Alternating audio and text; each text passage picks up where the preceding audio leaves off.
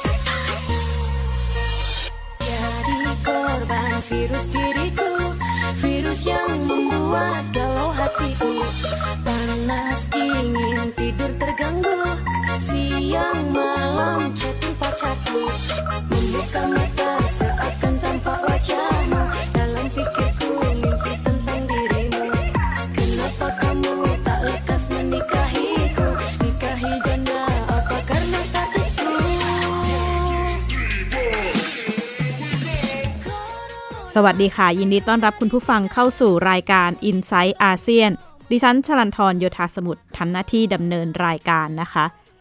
ขณะนี้สถานการณ์โควิด -19 ก็ยังคงน่าเป็นห่วงทั้งในไทยเองแล้วก็หลายประเทศทั่วโลกนะคะ ข้อมูลเมื่อวันที่ 15 มกราคม ในไทยเนี่ยมีผู้ป่วยสะสม 11,450 คน แต่ว่าในจำนวนนี้เป็นผู้ป่วยที่หายแล้ว 8,000 กว่าคนนะคะ แต่ว่าตอนนี้เราก็ พบผู้ป่วยรายใหม่เนี่ยราวๆ 180 หรือเกือบ 200 คนต่อวันก็ยังเป็นสถานการณ์ที่ต้องจับตานะคะ ขณะที่ทั่วโลก มีผู้ป่วยสะสมเนี่ยไปถึง 93 ล้านคน แล้วก็ต่อวันที่พบผู้ป่วยรายใหม่เนี่ยก็มากกว่า 5 0 0แสนคน ซึ่งประเทศที่ยังอยู่ในอันดับต้นๆ ที่มีจำนวนผู้ติดเชื้อโควิด -19 เยอะที่สุดก็คงยังเป็น สหรัฐอเมริกา อินเดีย บราซิล รัสเซีย แล้วก็สหราชอาณาจักรนะคะทำให้สัปดาห์ที่ผ่านมาเห็นภาพหลายประเทศประกาศใช้มาตรการควบคุมการระบาดโควิด -19 ที่เข้มข้นมากขึ้นนะคะ เมื่อวันพุธที่ผ่านมาที่ญี่ปุ่น นายกรัฐมนตรีโยชิฮิเดะซุงะ ก็ได้ประกาศปิดประเทศนะคะ ซึ่งก่อนหน้านี้ประกาศปิดการเดินทางเข้า แต่ว่ายังอนุญาตให้ บางประเทศเข้าได้ แต่ว่าขณะนี้ปิดห้ามการเดินทางของชาวต่างชาติทุกประเภทนะคะ ก่อนหน้านี้จะมีไต้หวันประเทศอาเซียนเนี่ยได้รับการยกเว้น แต่ว่าอันนี้ก็ครอบคลุมทุกประเทศ ซึ่งมาตรการนี้จะบังคับใช้ไปจนถึง 7 กุมภาพันธ์แล้วก็ขณะที่สถานการณ์ในโตเกียวแล้วก็พื้นที่อื่น ๆจำนวนผู้ติดเชื้อแล้วก็การระบาดยังคงน่าเป็นห่วงค่ะ ขณะที่ 15 มกราคม นายกรัฐมนตรีของฝรั่งเศสก็ออกมาแถลงนะคะ ประกาศมาตรการปิดประเทศเช่นกัน โดยระบุว่า จะมีผลบังคับใช้ตั้งแต่ 16 มกราคมไปอย่างน้อย 15 วัน เนื่องจากพบจำนวนผู้ติดเชื้อโควิด -19 เพิ่มมากขึ้น แล้วก็มาตรการนี้จะทำให้ตั้งแต่วันที่ 18 เป็นต้นไปผู้ที่เดินทางมาจากประเทศอื่นนอกสหภาพยุโรป แล้วต้องการเดินทางเข้า ฝรั่งเศสเนี่ยก็จะต้องแสดงผลการทดสอบเชื้อโควิด -19 ที่เป็นลบ แล้วก็เป็นการตรวจที่ไม่เกิน 72 ชั่วโมง ก่อนที่จะขึ้นเครื่องบินเรือหรือว่าพาหนะมาถึงฝรั่งเศส เมื่อมาถึงแล้วเนี่ยก็ต้องกักบริเวณ7วันกักตัว 7 วันนะคะ แล้วก็ตรวจหาเชื้อโควิด -19 อีกครั้งหนึ่ง รวมทั้งมีการประกาศใช้มาตรการเคอร์ฟิวตั้งแต่ 18 นาฬิกาถึง 6 นาฬิกาในช่วงเช้านะคะ ก็ทำให้ร้านค้า ร้านบริการต่างๆ ที่ไม่ได้จำเป็นเนี่ยต้องปิดทำการ ด้านมาเลเซียนะคะ 12 มกราคมที่ผ่านมาก็มีการประกาศสถานการณ์ฉุกเฉิน ประกาศใช้จนถึงวันที่ 1 สิงหาคมเพื่อเป็นมาตรการเชิงลุกยับยั้งการแพร่ระบาดของโควิด -19 ซึ่งตั้งแต่เดือนมกราคมเป็นต้นมาเนี่ยก็พบผู้ติดเชื้อเฉลี่ยราว 2,000 คนต่อวัน เพิ่มมาเป็น 3,000 คนในวันที่ 7 มกราจึงทำให้ เดินหน้ามาตรการสถานการณ์ฉุกเฉินของประเทศนะคะ ด้วยสถานการณ์เช่นนี้ วัคซีนก็กลายมาเป็นความหวังของหลายประเทศทั่วโลก มีวัคซีนหลายตัวที่ได้รับอนุมัติฉุกเฉินนะคะ ตามที่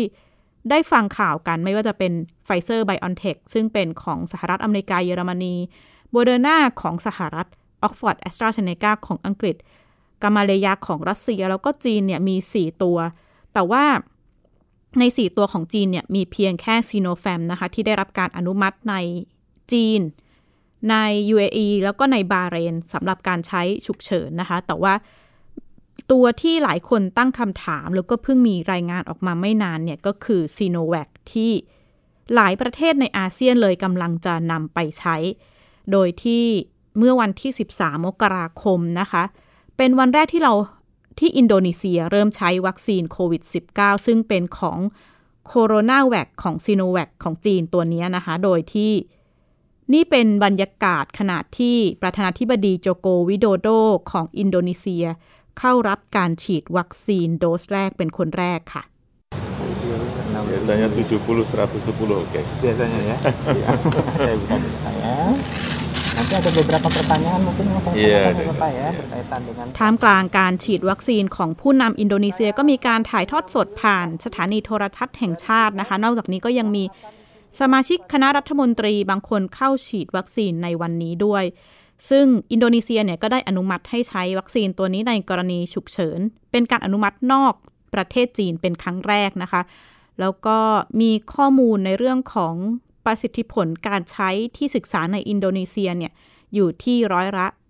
65.3 นะคะ และอินโดนีเซียก็ตั้งเป้าที่จะฉีดวัคซีนให้กับเจ้าหน้าที่สาธารณสุขทั้งหมด1ล้าน4แสนคน เป็นกลุ่มเป็นกลุ่มแรกก่อนนะคะ แล้วก็คาดว่าจะฉีดวัคซีนได้มากกว่า 5 แสนคนภายในเดือนมกรานี่ก็เป็นแผนเบื้องต้น การฉีดวัคซีนของอินโดนีเซีย ขณะที่โจโกวิโดโดประธานาธิบดีอินโดนีเซียเนี่ยก็ได้เปิดเผยข้อความผ่าน Facebook ว่า อินโดนีเซียได้เริ่มฉีดวัคซีนให้กับพลเมืองเป็นวันแรกเพื่อให้ชาวอินโดปลอดภัยจากการระบาดของโควิด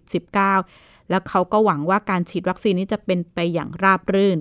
ขณะที่กลับมาที่ไทยนะคะ เราก็มีการวางแผนที่จะฉีดวัคซีนโควิด -19 เช่นกัน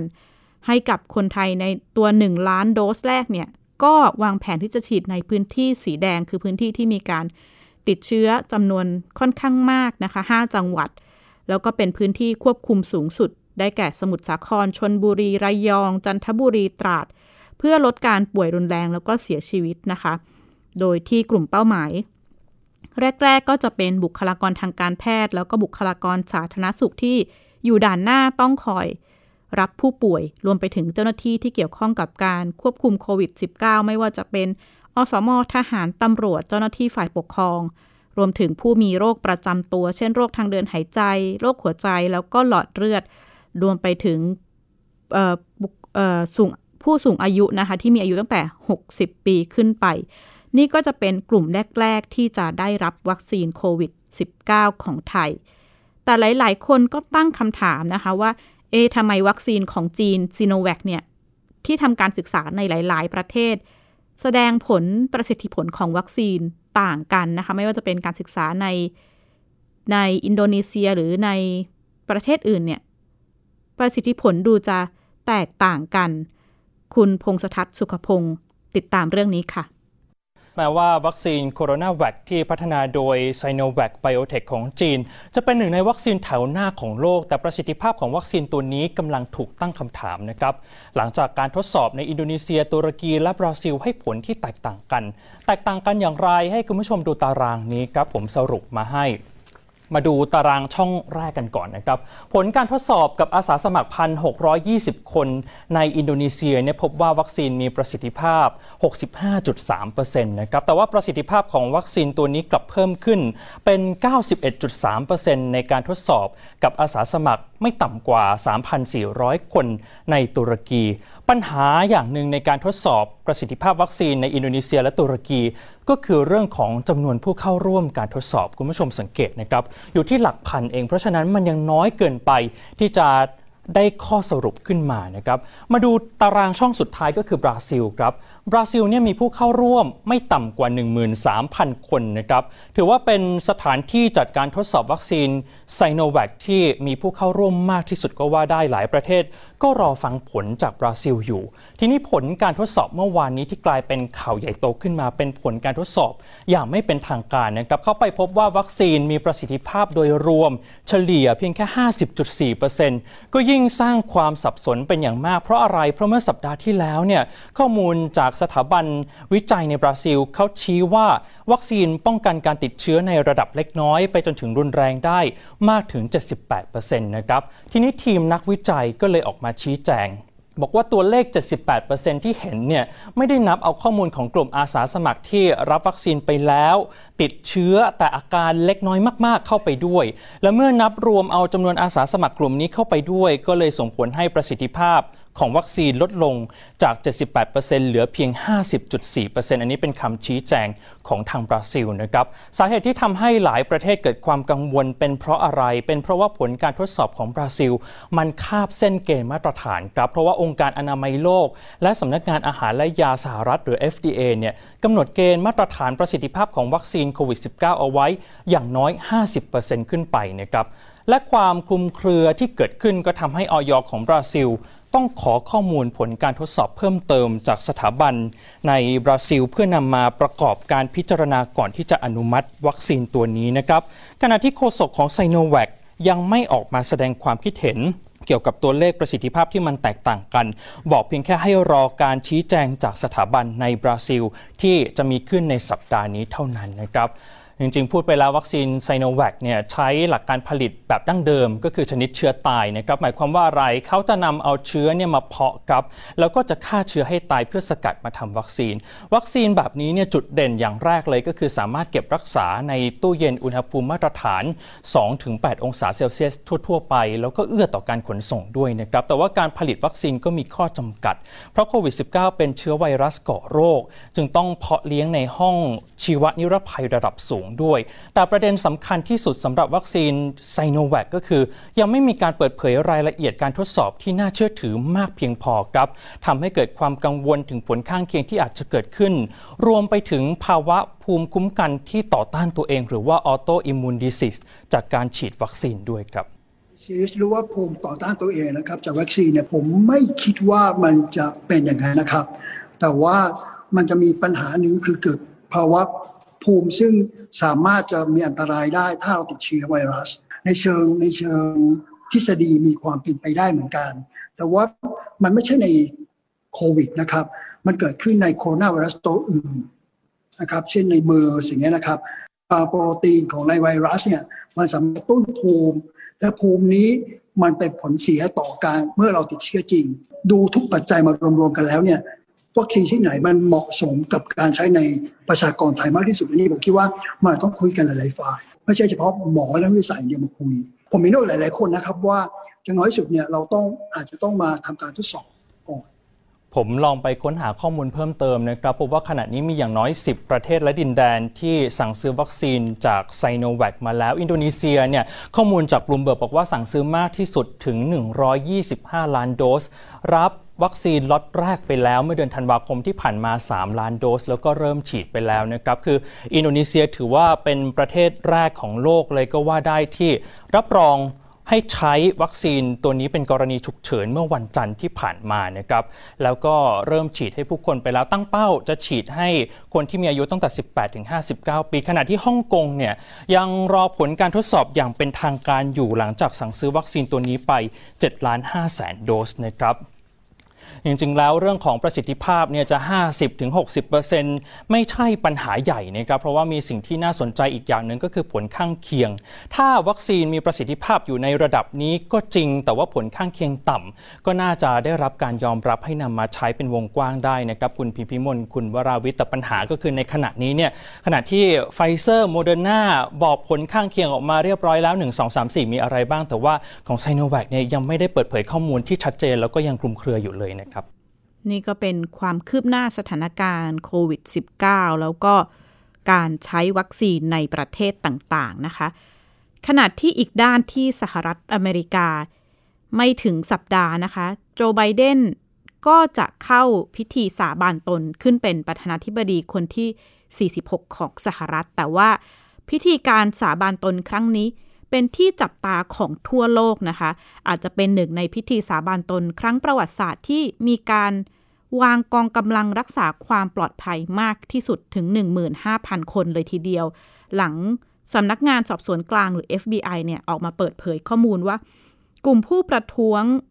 พร้อมอาวุธ วางแผนที่จะชุมนุมประท้วงใน 50 รัฐรวมถึงอาคารรัฐสภาที่กรุงวอชิงตันดีซีเพื่อ ขัดขวางพิธีสาบานตนเข้ารับตำแหน่งของโจไบเดนด้วยสถานการณ์ความวุ่นวายของสหรัฐที่เกิดมาตั้งแต่ 6 มกราคมนะคะ ภาคธุรกิจสหรัฐกว่า 40 หน่วยงานเนี่ยก็ออกมาแสดงจุดยืน ไม่สนับสนุนสมาชิกสภานิติบัญญัติที่ออกมาโหวตค้านผลเลือกตั้ง หรือออกมาสนับสนุนการก่อจราจรความวุ่นวาย โดยสถานการณ์ขณะนี้นะคะ เมื่อวัน พฤหัสที่ผ่านมาดิฉันก็ได้มีโอกาสไปร่วมประชุมที่สถานทูตสหรัฐนะคะ มีการสัมมนาออนไลน์ที่ชื่อว่า Select USA หนุนบริษัทไทยก้าวไกลทั่วโลก มีการนักลงทุนที่ไปลงทุนในนักนักลงทุนไทยที่ไปลงทุนในสหรัฐเนี่ยก็มาแลกเปลี่ยนประสบการณ์ถึงการลงทุนในสหรัฐ ดิฉันก็ได้พูดคุยกับนักลงทุนว่า ด้วยสถานการณ์เช่นนี้ในฐานะที่เราเป็นนักลงทุนต่างชาติเข้าไปลงทุนในสหรัฐแล้ว ภาคธุรกิจสหรัฐออกมา แสดงจุดยืนทางการเมือง เราควรจะต้องทำยังไงหรือว่ามีผลกระทบอย่างไรต่อการลงทุนในสหรัฐนะคะ นักลงทุนไทยก็บอกว่าสถานการณ์ยากลำบากท่าทีของนักลงทุนเนี่ยก็คือออกมาแสดงความเห็นอกเห็นใจซึ่งกันและกัน ขณะเดียวกันเขาก็ระบุว่าไม่ได้กังวลถึงการเปลี่ยนผ่านผู้นำสหรัฐนะคะ ว่าจะกระทบต่อการลงทุนมากเท่าไหร่ ขณะที่เอกอัครราชทูตสหรัฐประจำประเทศไทยเนี่ย ก็ได้ให้สัมภาษณ์กับไทย PBS ระหว่างการสัมมนาว่า การเปลี่ยนผ่านผู้นำก็ไม่กระทบต่อความสัมพันธ์ระหว่างประเทศ หรือการเดินหน้าเศรษฐกิจโดยรวมค่ะ I don't see the transition period actually raising any challenges for Thai businesses or other businesses investing in the United States. I think obviously in any change of administration there may be certain changes of policies that, that come เอกอัครราชทูตสหรัฐประจำประเทศไทยไมเคิลจอร์จดิซอมบรีนะคะ ก็ระบุว่า ไม่เห็นว่าการเปลี่ยนผ่านผู้นำสหรัฐเนี่ย จะส่งผลกระทบหรือสร้างความchallenge อะไรให้กับนักลงทุนไทยที่ไปกำลังลงทุนในสหรัฐรวมถึง นักลงทุนต่างประเทศที่ไปลงทุนที่สหรัฐ อาจจะมีการเปลี่ยนนโยบายอะไรบางอย่างเล็กน้อย แต่ก็มองว่าไม่น่าจะกระทบมากนักนะคะ ที่ผ่านมาเนี่ยเราก็จะเห็นทรัมป์เดินหน้าแนวทาง America First หรือว่า อเมริกาต้องมาก่อนขณะที่โจไบเดนเองชูนโยบาย Buy America คือการทวงคืนความยิ่งใหญ่ของสหรัฐ ในภาคอุตสาหกรรม ดิฉันก็ได้พูดคุยกับนักลงทุนไทยในสหรัฐที่ทำอุตสาหกรรมอาหารนะคะ มองการปรับตัวธุรกิจไทย ท่ามกลางการเปลี่ยนผ่านทางการเมืองค่ะ ผมคิดว่าการเปลี่ยนผู้นำเนี่ยนะครับไม่น่าจะมีผลกระทบระยะยาวนะครับ ระยะสั้นก็อาจจะเช่น ประธานาธิบดีทรัมป์เคยเป็นอเมริกา first นะครับคุณเอ่อ president elect Joe Biden เนี่ยนะครับก็จะเป็น by อเมริกา แต่ทั้งคู่เนี่ยก็เอาอเมริกาเป็นจุดยืน การที่เรามีการลงทุนในอเมริกาเนี่ยมันก็ช่วยทำให้เราลดแหล่งเสียดทานเรื่องของการค้านะครับแต่จริง ๆ อเมริกากับไทยเนี่ย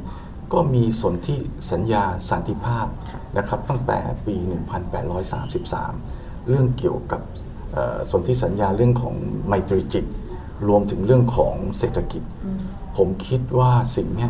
เราก็ผ่านมาได้หลาย ๆ ผู้นำนะครับสองเจริญพกพันธ์เองเนี่ยเป็นเขาเรียกว่า strategic investor คือเราลงทุนเป็นนักลงทุนระยะยาว นักลงทุนกลยุทธ์นะครับ เราคงไม่ได้มองเป้าหมายระยะสั้นของการลงทุน เพราะฉะนั้นสิ่งที่มันเปลี่ยนในช่วงต้นๆ เราก็คงมีวิธีการรับมือ สิ่งที่เราจะทำได้ดีที่สุดก็คือว่าการลงทุนของเราเนี่ยทุกประเทศทุกชนิดเราอยู่บน 3 ประโยชน์ คือประโยชน์ที่หนึ่งก็คือ เราลงทุนที่ไหนประเทศนั้นต้องได้ประโยชน์สองเนี่ยชุมชนที่อยู่ใกล้กันกับการทำการค้าของเราต้องได้ประโยชน์ แล้วสามถึงจะกลับมาที่ตัวบริษัทกับผู้ถือหุ้น ผมว่า 3 อย่างเนี่ยในเรื่องของ 3 ประโยชน์เนี่ย มันทำให้ทุกประเทศเราไปลงทุนเนี่ยเขาอ้าแขนรับ เราไม่ได้เอาไปไปรับเรื่องของผลประโยชน์ระยะสั้นนะครับอีกหนึ่งนโยบายที่แตกต่างกันระหว่างทรัมป์กับไบเดนคือนโยบายด้านพลังงานและสิ่งแวดล้อมนะคะไบเดนเองเนี่ยประกาศเดินหน้าแผนนโยบายพลังงานสีเขียว พร้อมนำสหรัฐ กลับเข้าสู่ความตกลงปารีสดิฉันเองก็ได้พูดคุยกับนักลงทุนไทยที่ลงทุนทางด้าน พลังงานในสหรัฐนะคะ มองแนวโน้มความเปลี่ยนแปลงที่จะเกิดขึ้นค่ะ คิดว่าเราก็วิเคราะห์ไปแล้วคิดว่าคงคงไม่ไม่เร็ว แล้วก็คง ตอนนี้คอนเกรสเนี่ยมันมีเข้าใจว่าครึ่งครึ่งรีพับลิกันกับดิโมแครตการเปลี่ยนแปลงใดๆเนี่ยมันอาจจะไม่ถึงมันมี 3 ระดับคือระดับที่ต้องไปผ่านที่คอนเกรสอีก ระดับหนึ่งคือ President ทำได้เลย แต่มันก็มีอีกระดับหนึ่งที่ state แต่ละ state ก็มีนโยบายของเขานะฮะเพราะฉะนั้นก็อยู่ที่ว่าอ่าเราอยู่ใน state ไหนที่ที่มันจะยัง support ดี แต่ขณะเดียวกันเนี่ยเรื่องของการที่เอ่อว่าจะเลิกใช้ก๊าซไปเลยเนี่ยมันมันเป็นไปไม่ได้ เพราะว่าเอ่อขนาดของเจเนอเรชันมันเยอะมาก ถ้าไป rely on ในตัว renewable ทั้งหมดเนี่ยมันก็จะเหมือนเยอรมันก็คือว่ามันมีความไม่เสถียรมีความไม่เสถียรนั้นเนี่ยในอนาคตเขาจะบริหารกันยังไงเนี่ยคิดว่า main generation เนี่ยมันจะต้องมี renewable บวกกับ battery storage นะเอ่อ battery storage ที่ใหญ่เนี่ยตอนนี้ก็จะอยู่ในเยอรมันประมาณ 18 เมกะวัตต์ ซึ่งซึ่งไปถึงขนาดนั้นเนี่ยมันแบตเตอรี่ที่ทำเนี่ยไม่ทันเป็นต้นนั้นผมคิดว่าเเราคงเฟสเข้าไปหาซีกนั้น เพราะตอนนี้เราลงทุนในบริษัทแบตเตอรี่ผลิตมาแล้วประมาณ 9 ปี เป็นบริษัทสิงคโปร์นะแล้วก็มีโรงงานผลิตอยู่ในจีนแล้วเราลงทุนเข้าไปแล้วขยายกำลังการผลิตแล้ว ก็เตรียมเป็นทางเลือกไว้ว่าจะโตไปทางนั้นนะฮะ ส่วนเทคโนโลยีด้านอื่นเนี่ยมันคือเวลาพูดถึงแบตเตอรี่หรือเทคโนโลยีด้านอื่นเนี่ยมันไม่หยุดอยู่กับที่มัน move ทุกวันนะเพราะฉะนั้นเมื่อเราเลือกที่จะเดินไปด้านนั้นแล้วเนี่ยเราก็หยุดไม่ได้นะที่ยังต้องมีคนมาตามมาดูมาวิเคราะห์นะแล้วก็อีกระดับหนึ่งคือเราต้องทำงานกับคนทั่วโลกเลย ที่ว่าเอ้ยแบตเอ้ยเทคโนโลยีเนี่ยมันพัฒนาไปยังไง ราะฉะนั้นอะเรื่อง transformation ที่เราทำอยู่เนี่ยมันมันถึงยากมันถึงยาก แต่แต่เรา hopeful นะว่าใน 2-3 ปีเนี่ยเราน่าจะไปถึงระดับที่เราก้าวข้ามไปแล้วนะฮะก้าวข้ามไปก็หมายถึงอันอาจจะมีมากกว่า 50%ของเอ่อ generation ที่เราอ่ามาจาก renewable นี่เป็นต้น นะแล้ว landscape ที่เราเล่นอยู่ขณะเนี้ยมันเป็น landscape ใหญ่ๆ ก็คือเช่นจีนเนี่ยจีนนี่เปลี่ยนเร็วมากนะเพราะว่าอ่า president เขาประกาศเลย ปี 60 เขาอ่า neutral emission ใช่ไหมเขาประกาศเลย แล้วเวลาเขาประกาศเนี่ยจีนนี่มันแรงกว่าที่อเมริกาเยอะ เพราะว่าเวลาที่อ่า รัฐบาลกลางประกาศตู้มเนี่ยทุกมณฑลเนี่ยเกือบจะต้องทำตามหมดเลยนะเพราะฉะนั้นเราก็อยู่จีนมาแล้วตั้งแต่ปี 03 ถึงปัจจุบัน เรามีโรงไฟฟ้าอยู่ 3 โรงแล้วกำลังจะเสร็จอีกโรงหนึ่งแล้วก็มีเหมืองงานนี้อยู่ 2 แห่ง เพราะฉะนั้นแล้วในในเรื่องของอการบริหารตรงนี้เราบริหารมาตลอด รวมทั้งเรื่องของชุมชนด้วยนะฮะ ก็ยังไม่ไม่มีปัญหา ผมคิดว่าเราหวังว่าเราคงก้าวข้ามเส้นนี้ไปได้ นักลงทุนไทยก็มองว่าสหรัฐเนี่ยเป็นตลาดลงทุนสำคัญนะคะเพราะว่าขนาดตลาดใหญ่กีดกั้นการลงทุนน้อยแต่ว่าขนาดเดียวกันมีการแข่งขันสูง ก็ถอดบทเรียนว่า ถ้านักลงทุนไทยอยากเปิดตลาดในสหรัฐก็ต้องมีการเตรียมตัวเตรียมพร้อมสำหรับการแข่งขัน อีกด้านก็สะท้อนกลับมาในประเทศไทยนะคะว่า หากไทยเองเนี่ยต้องการดึงดูดนักลงทุนต่างชาติ บทเรียนที่ได้จากสหรัฐก็น่าจะเป็นการปรับข้อจำกัดทางกฎหมายให้ง่ายขึ้น มีระบบ one stop service ให้ช่วยเหลือนักลงทุนต่างชาติรวมถึง สนับสนุนการลงทุนอย่างเป็นระบบ หรือมีหน่วยงานที่เข้าไปช่วยเหลือแนะนำการลงทุนนักลงทุนต่างชาติที่เป็นระบบนะคะ ก็นี่เป็นเสียงสะท้อนที่มาจาก นักลงทุนไทยที่ไปลงทุนในสหรัฐในต่างประเทศ บอกว่าอาจจะเป็นช่องทางที่ให้ไทยเปิดช่องทางดึงดูดนักลงทุนต่างชาติได้มากขึ้น และนี่คือทั้งหมดของ i n s i ซต์อาเซียนในสัปดาห์นี้ ดิฉันชลันทรโยธาสมุทรขอลาคุณผู้ฟังไปก่อนและพบกันใหม่สัปดาห์หน้า สวัสดีค่ะ ติดตามรายการได้ที่ www.thaipbspodcast.com แอปพลิเคชัน Thai PBS Podcast หรือฟังผ่านแอปพลิเคชัน Podcast ของ iOS Google Podcast Android Podbean SoundCloud และ Spotify ติดตามความเคลื่อนไหวของรายการและแสดงความคิดเห็น โดยกดถูกใจที่ facebook.com/thaipbspodcast